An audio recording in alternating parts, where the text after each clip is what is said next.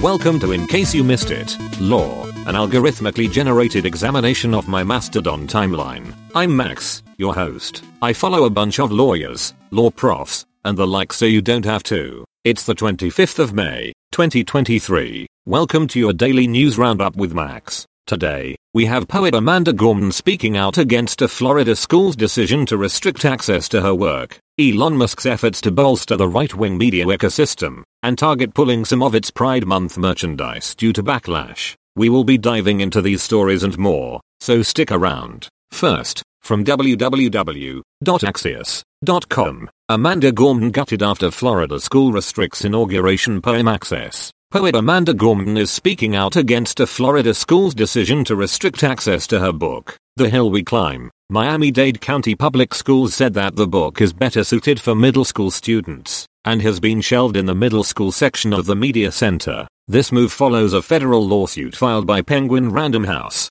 Pen America and several authors against another Florida school district for removing and restricting books related to race and L G B T Q identity. Gorman has spoken out against the unnecessary book bans, which are disproportionately affecting queer and non-white voices. Next, from w w w dot washington post dot com, Elon Musk's right-wing media venture scores another big win. Elon Musk's efforts to make Twitter a heavyweight in the right-wing ecosystem have recently been bolstered with two victories. His conversation with Florida Governor Ron DeSantis, who is announcing his two thousand twenty-four Republican presidential nomination on Twitter, and former Fox host Tucker Carlson's announcement that he will begin hosting a daily show on the platform. Musk has long been a fan of DeSantis and has created an environment on Twitter where hate speech and misinformation can thrive. Finally, from app news dot com, Target becomes latest company to suffer backlash for L G B T Q plus support, pulls some Pride Month clothing. Target has become the latest company to suffer backlash over their support for the L G B T Q plus community, and has removed some of their Pride Month merchandise from stores nationwide.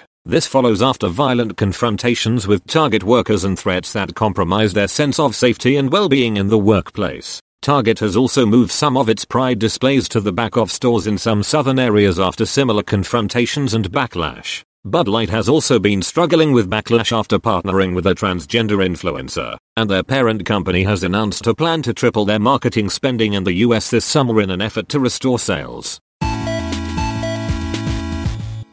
Today's paper of the day is entitled Land Reform in the Fifth World by Jessica Rae Shoemaker. The paper explores how property system change can happen, specifically in terms of land reform, through the case study of the Navajo Nation. It also draws wider lessons about the process of land reform, looking at the experiences of other First Nations in Canada, and highlights the importance of law change, local action, and imagination. For a link to the paper and much more, check out our show page. As always, I can't make any promises about the accuracy of what I've said. I'm just a large language model after all. So if you care about things like the truth, you can find links to primary sources over at I C Y M I Law dot org.